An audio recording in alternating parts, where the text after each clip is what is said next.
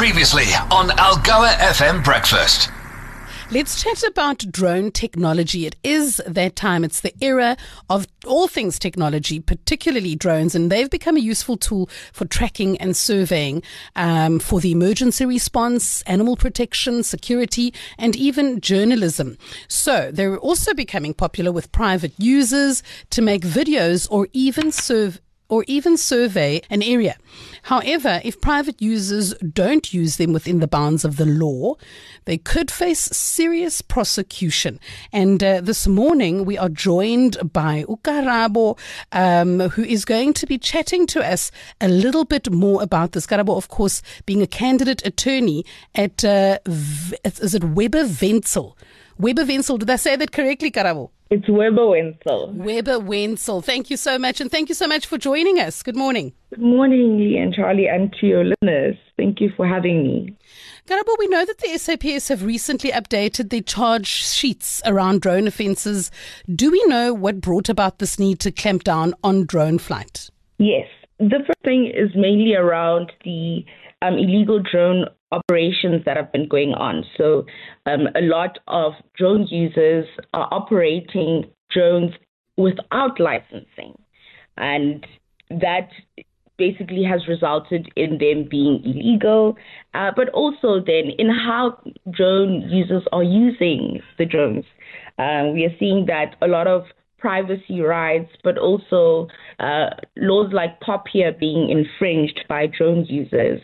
So that has prompted SAPS to actually push for these charges to actually come to play because there's been a delay in actually releasing what the repercussions are for you know illegal drone usage. So now there's more clarity because also there is a rise in drone usage. I mean it's not only um, hobbyists that are using um, drones but also we're seeing that um, a lot of companies are also using it. So it's also being used for commercial reasons. We see it being used in like security and emergency response um, industries, animal protection, agricultural sectors. So there are many sectors who are actually using drones.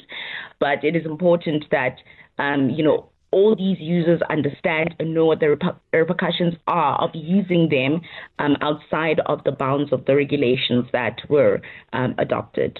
Now, now, at the back of that, what, what do these new regulations mean for the hobby drone pilot? So, what it means is that, so, um, hobby drone pilot operators firstly do not licensing so let me just put that out yeah. there but firstly it needs to you need to make sure that you're not using it for commercial gains. And that's the first that's how we categorize you as a person who's using it for uh, private operation or as a hobbyist. And but the most important thing is that you then need to observe um, the laws that exist outside of the regulations around drone usage. And that are things like the privacy rights of other people um, and the personal information um, of other people. So your POPIA needs to be um, observed by you, but also things, privacy rights, both from the Constitution and common law, need to be observed. So you now need to become a responsible drone user. It's not just about you um, using it and using it as you please, basically.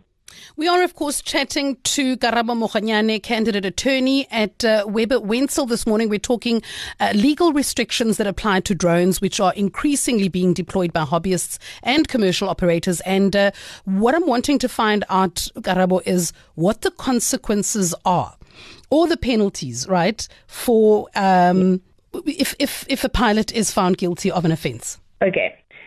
So um, it's mainly you'd be found guilty of of of it's a persecution uh, basically, and you'd be either found guilty through a fine, which could be between five thousand rand to forty two thousand rand, but this is also for a first time offence. Um, but you could equally face jail time. So it always depends on what exactly it is that you've done. But there are all these different um, criminal offenses that SAPS has actually listed. Uh, for example, if you, as a retailer, are selling a drone and you don't even communicate what the charges are or what the implications of using a drone in an illegal manner is, you yourself could actually be charged. So the charges are quite applicable to different people, both commercial um, users, private users, but also uh, people like retailers who are then involved in the sale of drones. So, where can one go to find the laws and regulations around drone flight? So I would say the best place uh, to find it is the website of the South African Civil Aviation Authority, particularly because they are the ones who are responsible for regulating drone safety. Um, they've created these readable, friendly um, pamphlets where I think you know everybody could actually understand what the laws around drone usage are. So basically, the best website is the South African Civil Aviation Authority. All right, clearing up some of the confusion around drone flight and the new regulations. Karabo Mokgonyana, thank you so much for joining us on Algoa FM Breakfast this morning. Thank you so much. Algoa FM Breakfast is the business.